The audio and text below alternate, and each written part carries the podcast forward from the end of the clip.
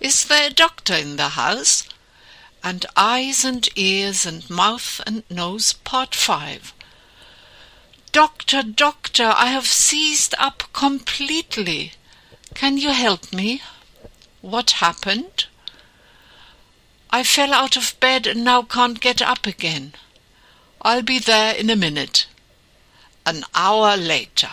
Oh, doctor, am I glad to see you. I am glad you called me. You need to do more exercise, gentle exercise. What can I do? Do you know head and shoulders, knees and toes? Practice those gestures. That is enough for a start. I shan't sing it, but you can look on YouTube for the music.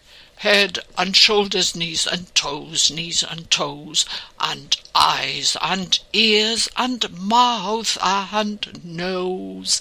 Head and shoulders, knees and toes, knees and toes. The song has gentle movements which you can do now.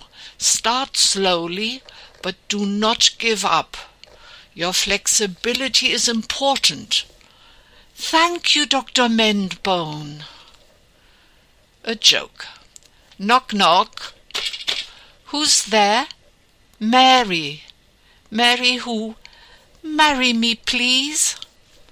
I thought you'd never ask.